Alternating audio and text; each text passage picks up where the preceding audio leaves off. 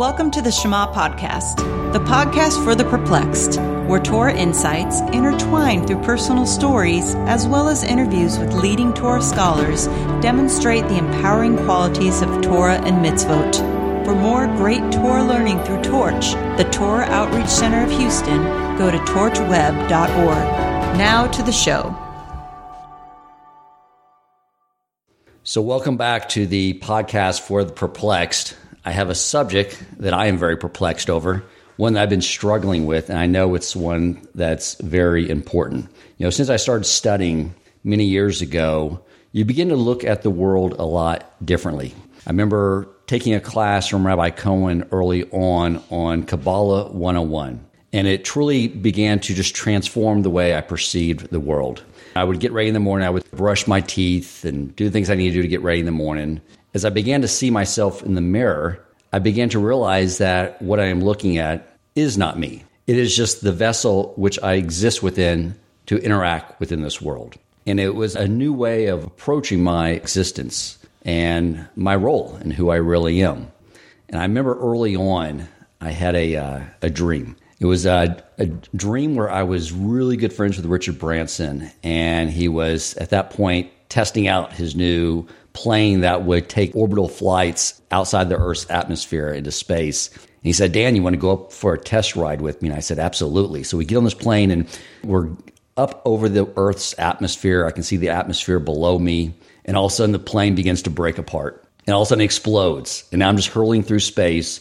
And I'm frantically trying to get in the Earth's atmosphere so I can breathe, so I know I'm suffocating. And I remember just frantically pulling my legs under the Earth's atmosphere, just trying to get my head underneath as well as I knew in any amount of time I would suffocate. And I was just struggling forever. And finally, I just let go with my body under the Earth's atmosphere and my head in space and just found that tranquility there. And then I woke up. And so the next day, I called Rabbi Cohen and I said, I know dreams are typically nonsense. If this means anything, what does it mean? And he said, It means that you're ready to begin learning Torah because that is sort of what we are learning how to do is use our Torah study to bring God's holy Torah from the heavens into this world. And I know that this is something I struggle with, existing in both realms at the same time. You know, when I wake up in the morning, I like to always get up early when it's dark outside, the house is quiet, my family has not waken up, and begin my studies. My studying curriculum was pretty much guided by Amazon early on. Like the first book I came across was Rabbi Luzzatto's book, The Way of God, and that just totally blew my mind away. And then it said, You may also like The Path of the Just. And I said, Okay. And I read that. And it said, Readers who read The Path of the Just may like the ways of the Tzaddikim. And I said, Okay. And it led to Duties of the Heart. And that's how my studying sort of went. A few years ago, I was at Rabbi Yokov Wolbe's home for Shabbat. And I was talking to many people there, and they were talking about they have kids in school. And I said, So what's the curriculum like for the kids? And they said they study Chumash when they're in elementary school, then they move on to Mishnah in middle school. And the boys, by the time they have their bar mitzvah, they go off to yeshiva and they study Talmud. I thought to myself, you know, you didn't start studying toward the age of 40. So now I'm 50. I'm about to turn 51 next month. So I look at myself that I'm basically 11 years old. And I'm trying to get myself ready for when I turn 13. So I've, I've focused my studying quite a bit to bring some more order to it. I ordered all the Mishnah. I had ordered the Shulchan Aruch. I was still sort of studying a lot of things intermittently as well and many texts at the same time, but I decided to that I need to focus and prioritize things. So I, I decided to focus and finish up the Shulchan Aruch. I think I'm like a week away from that.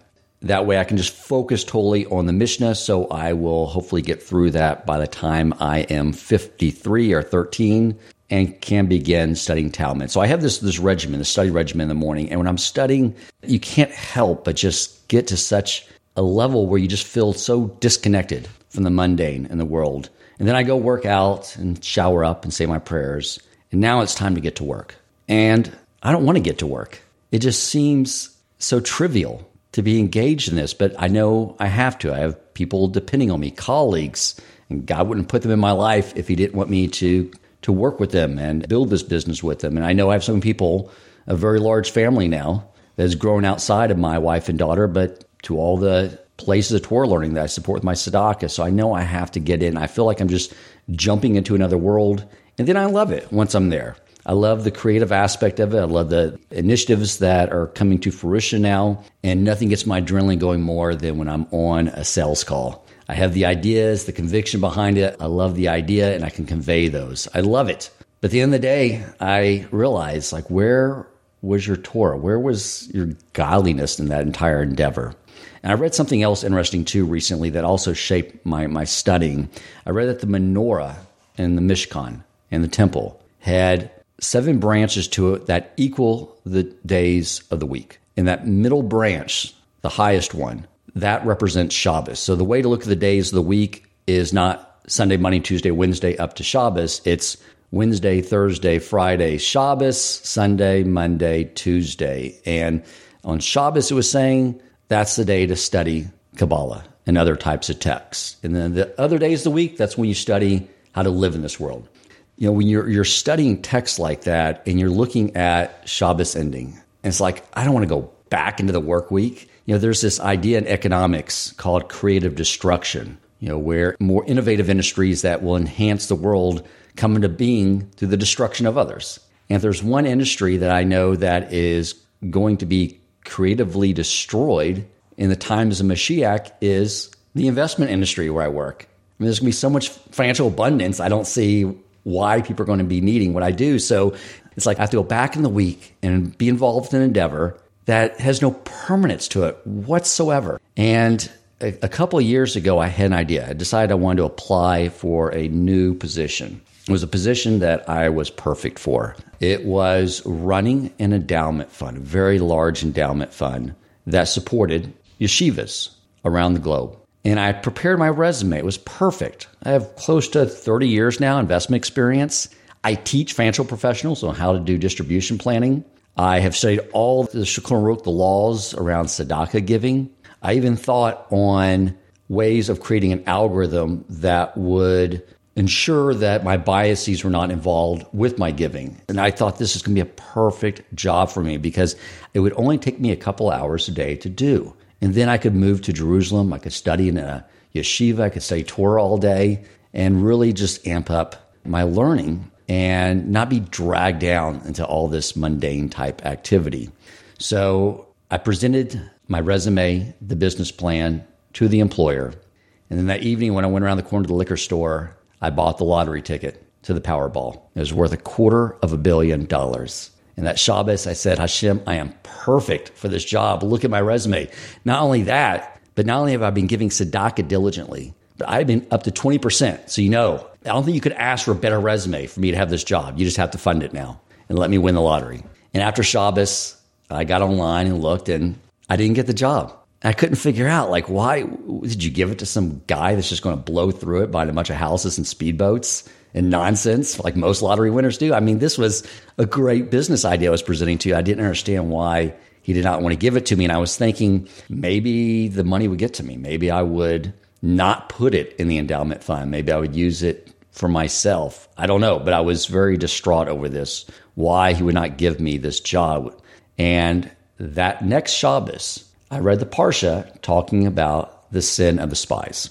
And that gave me my answer because the Jews were in the wilderness, living in this world that I sort of want to live in, where they just studied Torah, had all their needs provided to them by God. And when God said, now go into the land of Israel, I totally empathize on why they said, we don't want to go. And they were punished for that because God needed them to go in the land of Israel. And it did happen 40 years later. And I think that is a big part of all of this is that we are supposed to bring our Torah with us into the world.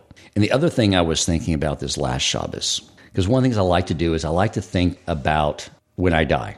I've learned that when you die in the heavenly realm, you are standing in front of the heavenly court and you're not in the realm of time. So you're able to sort of quickly see your life and, and review it with the heavenly court and in God's presence, which is a horrifying thought. But I learned that if you do teshuva, that piece that you really don't want played gets removed from the video. So I'm constantly doing that because I constantly want to do teshuva for anything in my past to remove that from the video script so I don't have to watch it in humiliation in front of my creator. So at this point, the video is going to look like it's a trailer for a movie because I'm just carving out everything I don't want God to see. But the idea I was thinking about yesterday, because I was thinking about this topic, was if I do everything I want to do, I get through the Mishnah, I start studying Talmud, and God gives me enough time to go through the Talmud several times over through the Daf Yomi. I was thinking, what if God says, You got a lot of studying done, but you never brought my Torah into the world? So you really didn't do anything constructive for me. I gave you head tefillin so you could bring clarity to your Torah knowledge, but I also gave you arm tefillin. So that arm tefillin is is pointed towards your heart, so you bring that Torah wisdom into your emotive qualities, and then I have you wrap it around your hand before you wrap it around your ring finger, wedding yourself to me, so that you will bring it into the world of action. And you just went through life either living in the world of action, but you never brought my Torah into the world of action. So you did not help me. And that thought terrified me. So this is something that I definitely need to learn a lot about. And I brought on for us Rabbi Wohlgelernter, who is not only a Torah scholar, but he also has to live his week in the business world. So I thought, who is better equipped to teach us on this subject? So thank you so much, Rabbi, for being here with us and giving us action items and tools and things to do that we can make sure we're accomplishing what we're supposed to be doing, which is taking Torah into every facet of our life. Thank you. Thank you, Dan. It's an amazing question, query that you are pondering. And I think that, in fact, this is probably reflected very well inside of the prayer that we say right before the Shema the Shema podcast. Right before the Shema, we say a prayer in the morning, which is basically describes the love that God has for us in giving us the Torah and what our mission in the world is. And what do we say? That we ask God, give me the power, the strength, the ability. We ask for a number of things. Lilmod, to learn, to study. Ulil amed, and to teach. Lishmor, to guard the Torah, vilasot, and to do the Torah, ulekayem, and to fulfill it. And I was just thinking as you were talking that this is exactly what you're describing. Is this the full mission of the Jewish person? Male, female, adult, child. This is our mission. God gave us the Torah and said, I want you to learn it, to study it, and be diligent about that. But I want you to keep in mind that there are other parts of this mission. And the other parts of the mission are that you're not just learning it for yourself. I want you to learn it to share it with others. Not only do I want you to share it with others, which that in and of itself comes with a whole set of responsibilities. The clarity that you have to attain in a subject matter in order to be able to share it with someone else, that's a tremendous level of clarity. Okay, but I want you to do that. Not only do I want you to do that, I want you to guard the Torah not just the contents of the Torah, not just the words of the Torah, not even just the physical Torah scroll or Torah books that we treat with sanctity. Don't just guard it that way, but I want you to guard it in that your entire life should be a staying away from the negative commandments, from the things that I tell you not to do. So use this as your guidebook, sort of as your guide rails, your guardrails on the side of the steep cliff, your guardrails that are saying, this is as far as you're able to go. Guard it. And then la'asot, do it in the positive way. What you study and what you're engaged in the study of Torah contains in it a whole set of things that we do, positive commandments, ways that we act, positive attributes that we can attain through the studying of Torah. So do those. But don't only guard it and do it, but be mikayim, fulfill it. And I think that that adds a whole nother level to this discussion is that I'm not just staying away from the things I'm not supposed to do and doing the things that I'm supposed to be doing, but I am actually fulfilling them. I'm doing them in a way that is making them full inside. What does that mean? That I'm doing the commandments in a way that fills me up and that makes me feel spiritually connected to the Creator. That every time that we stay away from something that we're not supposed to do, and every time that we do something that we're supposed to do, it is meant to give us that feeling inside that I feel. I can experience that. I can sense that closeness to the creator and to the commander. If that's what we're being told to do, then this is an amazing discussion that we need to have about looking at our lives and saying, are we fulfilling these bullet points, the major obligations of a Jew? What are the obligations of a Jew in this world? And we just laid it out. That's exactly how the rabbis wrote it in the prayer, tells us exactly what we're meant to be doing. Okay, so let's talk about how we're supposed to do it. What is the struggle at that moment when you or a person who is studying Torah and really feels at that moment very connected to Hashem, very connected to God? What exactly is going on in that struggle, in that moment of struggle, as you pull away from the studying, as you pull away from what you've described as this little bubble that you've created, this bubble of growth? As you pull away from that and you sort of step out the front door in, or into the study, into the office, or you, you know, open your computer if you're doing remote working and you log onto the system, what is that moment of struggle? What's going on? And I believe that when we are studying Torah, especially when we're studying Torah and recognizing that this is not just the Torah, but this is the Torah of the Creator. When we're doing that and translating it all the way through to the end of the story, that this is like the will of Hashem, the will of God in this world, right here in this book in front of me. If we're translating, if we're actually studying in that way, then you know what is being pleasured at that moment, which part of us? And you alluded to it in the opening. What is gaining pleasure? What is attaining pleasure at that moment is our soul. Our soul is able to express itself inside of the physical world. Because when you think about Torah study, it's an amazing thing. It's actually a very physical thing. There's a book in front of you, or a scroll, if it may be, if you're old school like that. There's a scroll or a book in front of you. You're studying words that are written in ink. These are all physical things. And what tool are you using to study those? Your brain, the hub. This is command center of your body. Right? And we always talk about a physical side of us, that's our body, and a spiritual side of us, that's our soul. And yet, here we have, we're engaged in a very spiritual activity studying Torah, the Torah of the Creator, and we're doing it with our very physical side. And what the rabbis tell us is that, in fact, that moment of studying Torah is the moment that our soul is able to express itself inside of the physical world. Without the study of Torah or the accomplishment of doing a mitzvah, without doing those things, the soul would be like you buy a piece of land that has no streets going to it. The value's pretty low. That's our soul. Our soul is like locked inside of our body with no ability to interface with the world. And the rabbis tell us that the soul's moment of ability to be expressed and to come out into the world, that moment is the moment of studying Torah.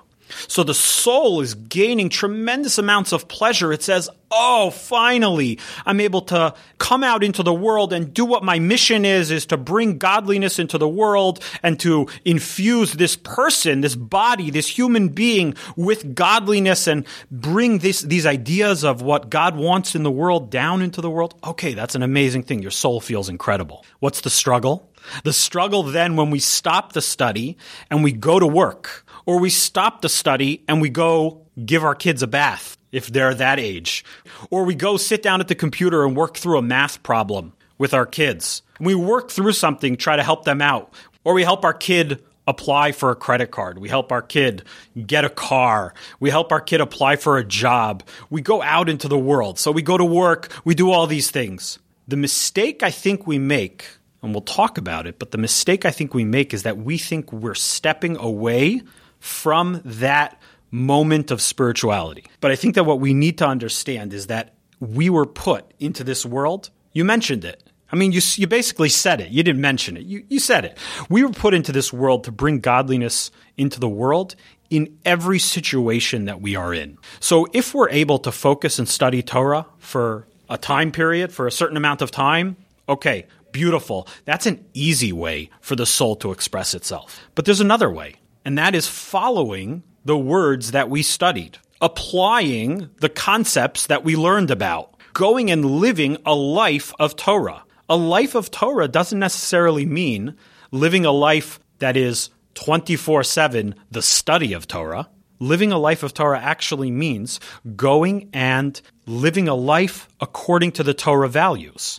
Think about a guy who goes to work from two different viewpoints, and he's the boss. Under him, he may have, let's, five employees. He may have 10 employees, he may have hundreds of employees. Okay, he's the boss, he's on top. Now, how many interactions with employees does this person have every single day? Doesn't have to be the boss. He could be a guy, middle management. Okay, so he has people on the same level as him in other departments that he interacts with. He has his own team. He may have superiors that he has to interact with. And how many interactions on an average day does that person go through? It's probably hundreds of interactions.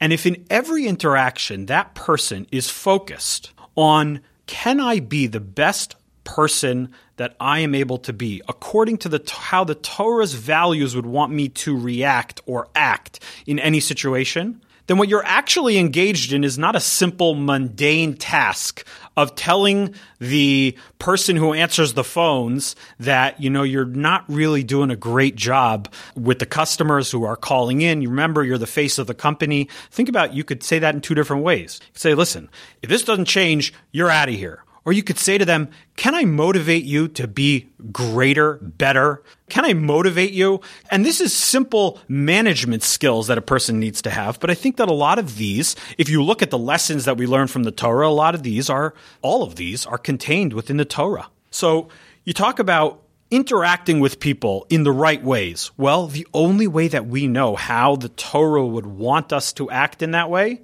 is by studying Torah. So it's obvious that we need to put in the time to study character development. Here I'm using the example of character development. We sit down and study Musar. We study how to be a big person, how to be a great person. Okay, amazing. Now you're a great person up here in your mind. You're a great person in your mind because you've really thought about these things. Okay, now go be faced with a challenge. Now go be sitting at your desk when someone comes in and says, uh oh, I don't know what happened, but, and they fill in the blank. Let's see how great a person you are then.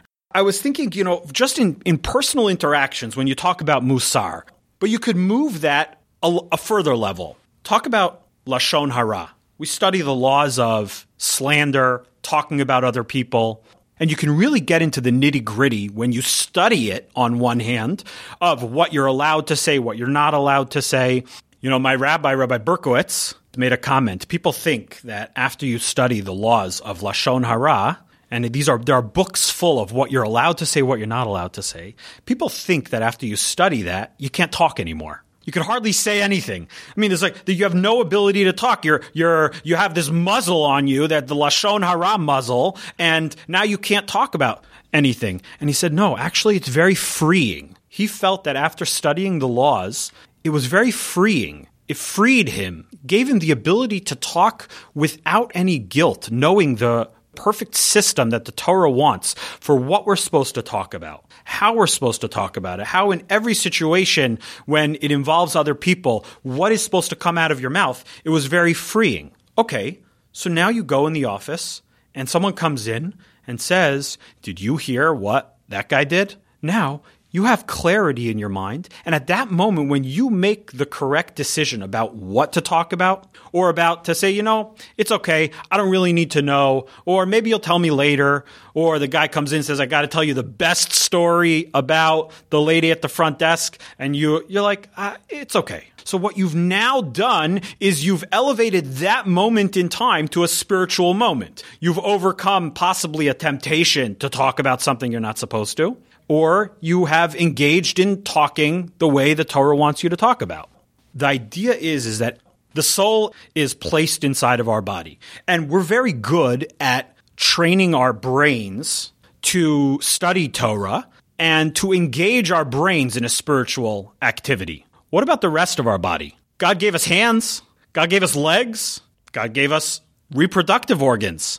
Can we train our entire body to be engaged in spiritual pursuits? Can we do it? It's a challenge. But that means if we're able to stand up to that challenge, that means, in essence, every moment that we are engaged in that struggle, every moment that we're engaged in the pursuit of the perfection so that our body is able to serve God in, with these moments in time, that means that every moment is actually a moment of spirituality. It's a moment of, like we talked about in the study of Torah, where the idea was to connect it all back to God. Then in every action that we do, if it's a spiritual moment, it's a moment in time that's connected back to God. That connects me to God, that connects God to that moment.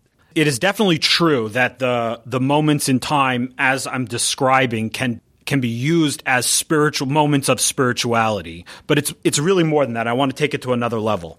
When your heart and mind is on fire, desiring to attain more knowledge of God through the Torah, more knowledge of how the world works, how I work, how my spirituality works, what God desires in every moment. When I'm on fire for that, other pursuits seem silly. They almost seem like a waste of time. And that, that is a challenge. But if you think about it, we were also put in this world to be able to, in everyone's situation on their own, but to be able to support a family and to work on supporting a family, to work in order to give tzedakah, to work in order to do positive things with our money, be productive, make the world a simply make the world a better place. That is a Torah value to simply improve the world. God gave us all the tools and says, okay, now get to work. Now it's true. Adam in the Garden of Eden didn't have to work before he ate from the tree. Even though the Torah there mentions that he had to be oved, le'avda, to work, on the to work the garden, the commentaries explain that obviously what it means is that he would pray and that was the extent of his work. He would pray that things would grow and they would come popping out of the ground. Well, we don't live like Adam before the sin. We are part of the world, human beings after the sin. And then that's a bigger discussion about what exactly changed when they ate from the tree of knowledge of good and evil. But just to say it in one line, what changed was that we were given it was a curse for Adam because it was a, change in the way the world works. But we were given the opportunity to go out and improve the world through our hands, our feet, our bodies, our minds, and to use those tools to improve the world. So when a person thinks about that, I think that, that it changes your focus when you go to work.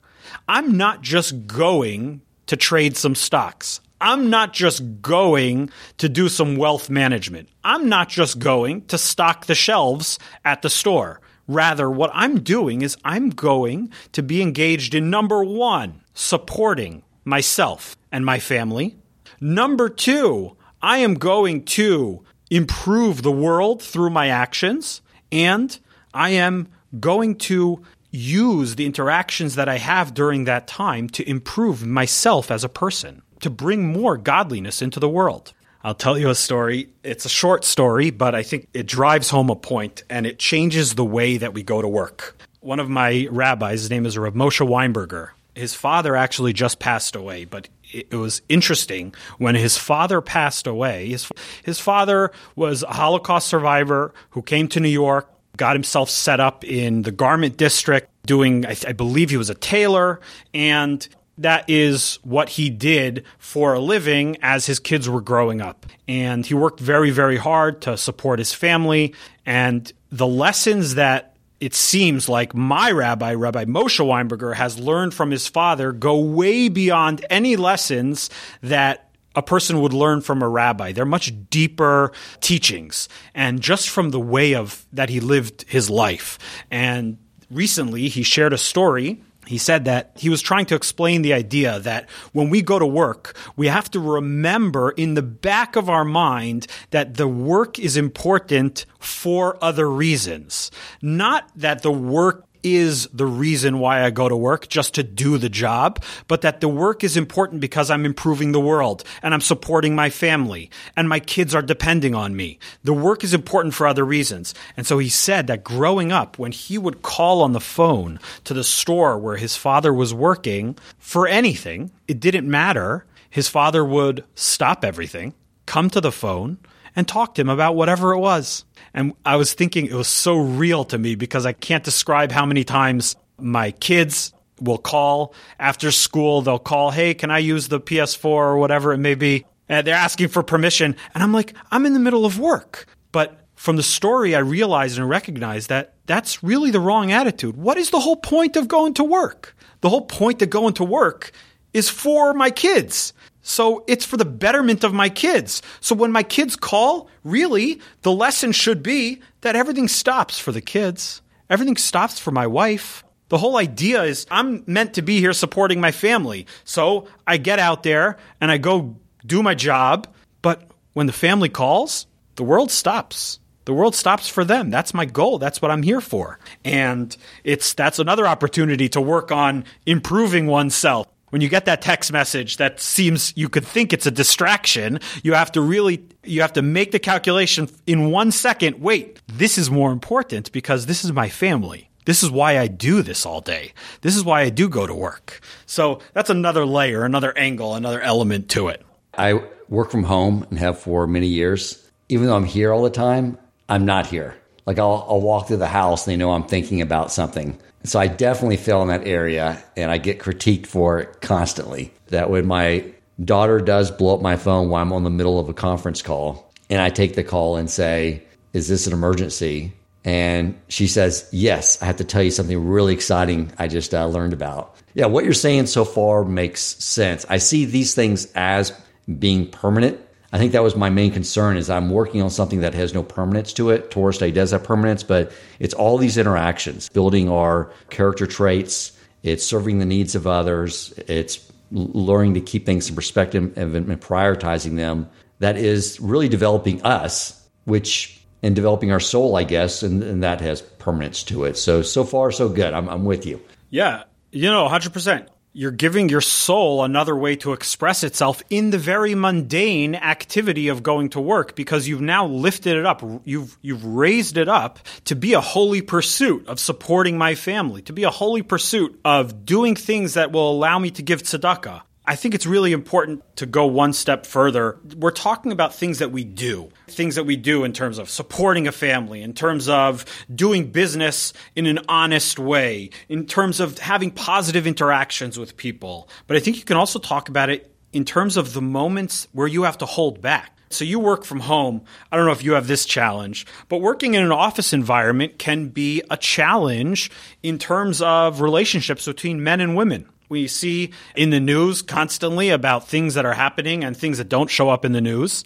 We see stuff that happens, and it can create a challenge for people to remain faithful to their marriage. It can create a challenge for people to be careful with what they look at and who they discuss what with. If you're sitting in the study hall all day long and your head's in the book, when do you ever have an opportunity to exercise the fact that you are living a life full of being holy? When do you get to exercise that? And the only way you get to exercise that is you go out into the street or you go to work or you go to the office, or you go to the store. So you might be engaged in a very mundane thing, but in fact, by holding back, by living a life of being a holy person, by only looking at things that you're supposed to look at, by only discussing things in an appropriate way, by only putting yourself in a situation, not putting yourself in private with people who you're not supposed to be secluded with. By doing those things, you're in fact, you are engaged in being a holy person.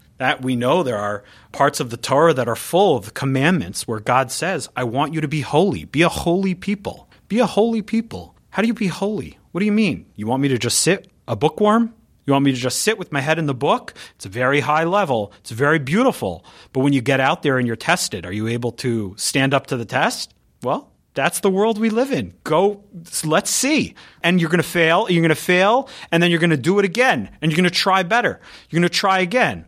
And that is, a, we can constantly be engaged in things like that. When we do business honestly, there's another level when we do business honestly. So everything that we learned in terms of doing business, and there are tractates full of it. There's a whole section of the Code of Jewish Law full of how to do business honestly business law.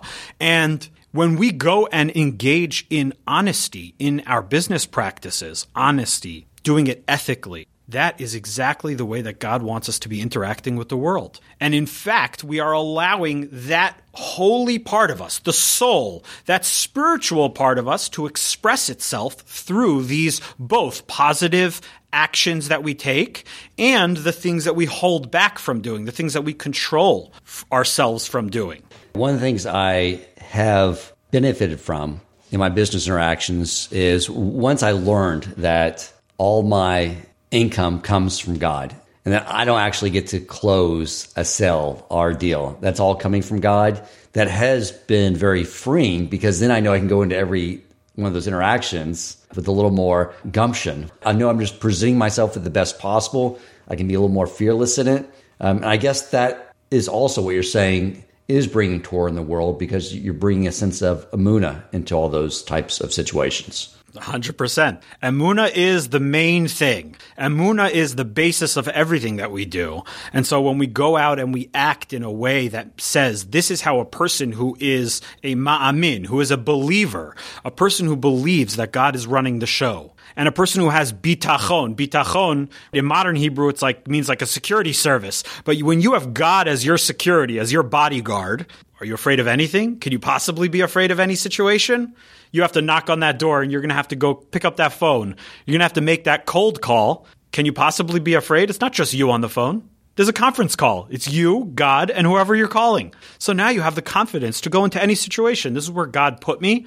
This is the situation that He wants me to go into.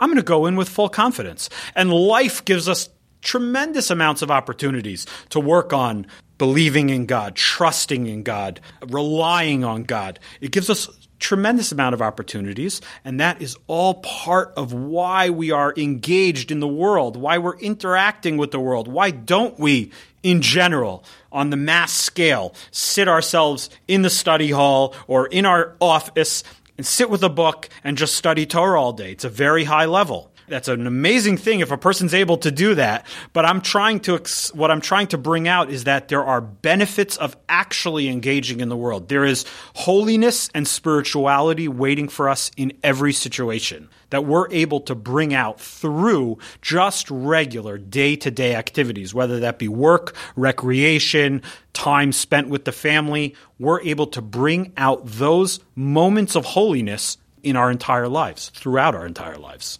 One of the things I did change back when coronavirus started was I decided that my Musar needed to be that I wanted to fear God more than I feared this virus. And so one of the things I flipped on a dime was I started wearing my yarmulke everywhere. I used to just do it on Shabbos when I was here, and then when I go to your side of town. And it does act as a constant reminder that God is hearing everything that's about to come out of my mouth. So it does give a sense of making sure you're saying everything with total truth and just using your power of speech in a way that he would find pleasing. That's exactly right. I remember growing up, my mother, the main last, and I grew up in San Diego, so I grew up out there. There were not a lot of religious Jews walking around. Definitely not dressed as, uh, you know, a lot of people dressed with yarmulkes or tzitzit walking around. But the number one thing that she wanted us to know before we went into a store, before we went to the amusement park, before we went to a playground, the number one thing she wanted us to know was make a Kiddush Hashem sanctify God's name in this world. And it sounds like a tall task, but I remember her drilling it in from when we were very, very young. She would always say, Okay, guys, we're going into the store. She didn't say behave. She didn't say don't get the gimmies. Well, maybe she said those two also, but that was afterwards. But what was her main lesson? We're going into the store make a kiddush Hashem, sanctify God's name in the world. Let people look at you and say, "Wow, that's what it means to be a person who wears a yarmulke. That's what it means. Look, look at how those kids are behaving. Uh, that's a lesson that I feel like we need to tell the kid inside of us all throughout the day. Just make a Kiddush Hashem. Just make people look at you and say, wow, that's what it means to study Torah? A person who lives like that, a person who talks like that, a person who interacts with me like that, they say, "Wow, that is impressive." That's what it means when you're that you're bringing godliness into the world. That's called a kiddush Hashem. You are sanctifying God's name in the world. People say, "This Jewish guy, it's not just a yarmulke on his head because that's how he was brought up or not brought up or that's what he decided to do." That yarmulke on his head is actually doing its job. You know what the word yarmulke means, right? Yare Malka. Yare Malka. Yarmulka is means the fear of the king. So it's very appropriate that that's what you should choose in terms of exercising your fear your fear of God over the fear of Corona. That fear is beautifully translated to the yarmulke. When I go out here in Kingwood, Texas, where they've the yarmulke, yeah, they've probably seen that before, but the tzitzit, they've never seen that before. But I know I'm representing the Jewish people. I'm representing God. And I'm way more cognizant on how I'm behaving, being polite to everyone. I just know it naturally just occurs because I think that alone has actually helped me over the last few months since I've been doing that, making those mundane activities, if you will, bring some of that Torah and that godliness into it. Beautiful, exactly. I love it. I love it. I, I, I want to give you a blessing. It's it's fresh. You're walking around with it. It's fresh. You feel the responsibility on your on top of your head. The blessing is that you should always have that feeling forever. That you should have that feeling of being responsible to be a representative of God in the world through my actions and my interactions. That you should feel that forever. And you should never just feel like it's a piece of cloth on top of your head that it's found its spot. You should feel like that forever. You're a representative of God in the world, and you're going out and showing the world what it means to live with God. It's a beautiful thing.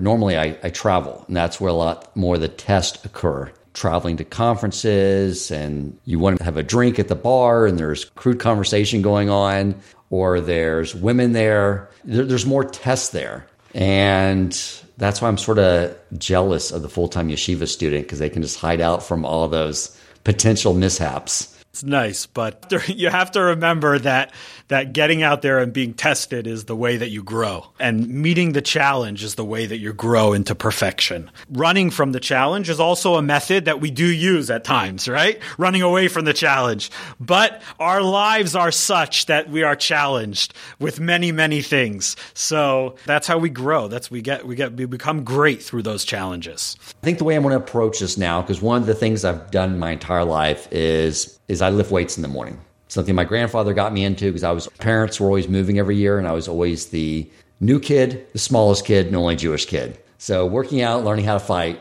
was a skill set my grandpa wanted to make sure I had for dealing with my first week at the new school. But I've kept that habit with me. But now it, I always sort of look at it as a metaphor of the horse and rider. You know, that you're just, you are in control, your body works for you, you're doing what's in its best interest.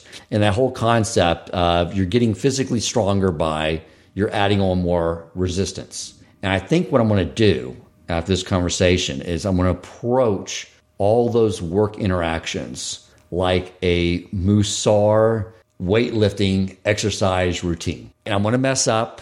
I'm going to lose my patience maybe with coworkers when things aren't getting done on time, but I'm going to get better at it. I'm just going to learn how to be more patient and and make sure I'm talking to people in a way that that builds them up and just I think maybe approaching it that way. Take that one habit I have of weightlifting every morning and then take it into like a Musar workout in all my interactions throughout the day. Love it. Love it. Keep a log. Make sure you keep a log. Like for weightlifting, when you say I'm going up five pounds every week, you got to know where you are, or you're going to add some on the next time you're doing it. The next time it's leg day, you're going to go up. Where was I again? Keep a log, keep a note. So you have an interaction that doesn't go great, jot it down in your Musar logbook and check yourself. And when you study something on the opposite side of that page, I think it's worthwhile. When you study something, you're like, oh, that's awesome. So I just learned a whole chapter about patience or about how not to be lazy. Well, can I translate that into the real world? Can I give myself a test this week to find three times when I could possibly lose patience and I can overcome it, or even one, right? You don't want to put on too much weight, right? Right from the beginning. But can I find one? Can I find one? And then exercise that muscle that you just studied about. You just studied about the muscle of patience or the muscle of not being lazy or the muscle of being kind. Okay. Can I find and at the end of the week come back and do my check boxes? Yes. I worked out my kindness muscle, my patience muscle. You know, I think it's it's beautiful. Check, but make sure you keep keep a log. Take what you learn and make it applicable in a way that's very very real. Look for opportunities to apply what you study. Especially in character development, look for opportunities to apply what you're studying and then come back at the end of the week and say, How'd I do? How many times did I get to the gym of patience? How many times did I get to that gym and use that as a way to grow? Yeah, definitely. Okay, that, that that's a great idea. Any other ideas on how we can use our livelihood? I mean, really, it comes down just to all our interactions in the world around us to to use those interactions in a way that is allowing your soul to express itself in this world. There's another element to this when we're on fire in terms of studying and in terms of attaining more Torah knowledge, we talked about how we can use that knowledge in our day to day interactions, and that's amazing. But there's another thing is that when we're on fire and then we are pulled away from it, something that you love, you almost feel drawn back towards it when you're away from it. They say that when you know something is really enjoyable, when you know an experience is really enjoyable, is when you are almost finished with it, but you don't want it to be finished. An example that they give, I think it's the most beautiful example. Many people have the custom to bless their kids on Friday night, to give their kids a special blessing on Friday night. It's a beautiful custom. But could you imagine a parent who, in the moment that they are there with their hands hovering over their child's head and saying, praying silently that their child should have success in their life and should be able to overcome their own challenges. And they're giving them the most beautiful blessing. At that moment when they're giving them the blessing, can you imagine a parent wanting to be like, I wish I was anywhere else in the world? No such thing. What does the parent want? The parent just wants to stay there for a few more seconds. Just give me a little bit more time. How, how often do we have that quiet moment? Our kid is standing there at attention, our hands on top of their head, and we're silently praying for their success. That's a moment that we would don't want to leave us because it's a moment of true enjoyment. And I think that that being drawn back towards Torah study doesn't have to be a moment that ends. What do I mean? We live in a world where you can have a podcast on your phone. You could have probably set it up in your car already. Bluetooth, you get in your car, you go drive even a four minute drive, but when Bluetooth connects, it's already set that it goes to a podcast. You're back in the study hall. You're back in the book. You're back studying as long as you're listening to the right podcasts.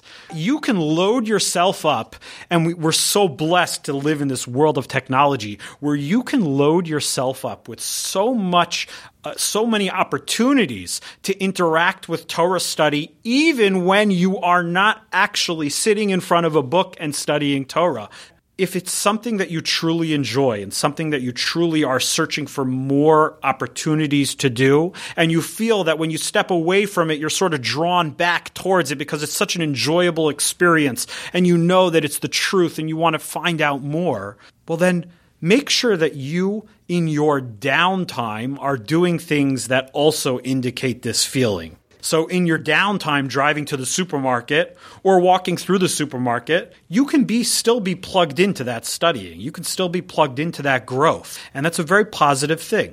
Uh, so use technology, and I think that you know when you do that, it changes your drive as opposed to listening to six minutes of commercials and then two minutes of whatever talk a radio show happens to pop onto the radio. You're now actually making a conscious decision to make my drive, my car ride, make it a Torah study jam session. I'm going to jam four minutes of this class in right here, and I'm going to do some Torah study here. I'm drawn back towards it. You don't have to say, this is my time to study Torah. This is my time to work. Figure out if there are other opportunities to infuse Torah study into your regular everyday activities. If you can figure them out, all the blessing to you. Use technology and use it to your advantage.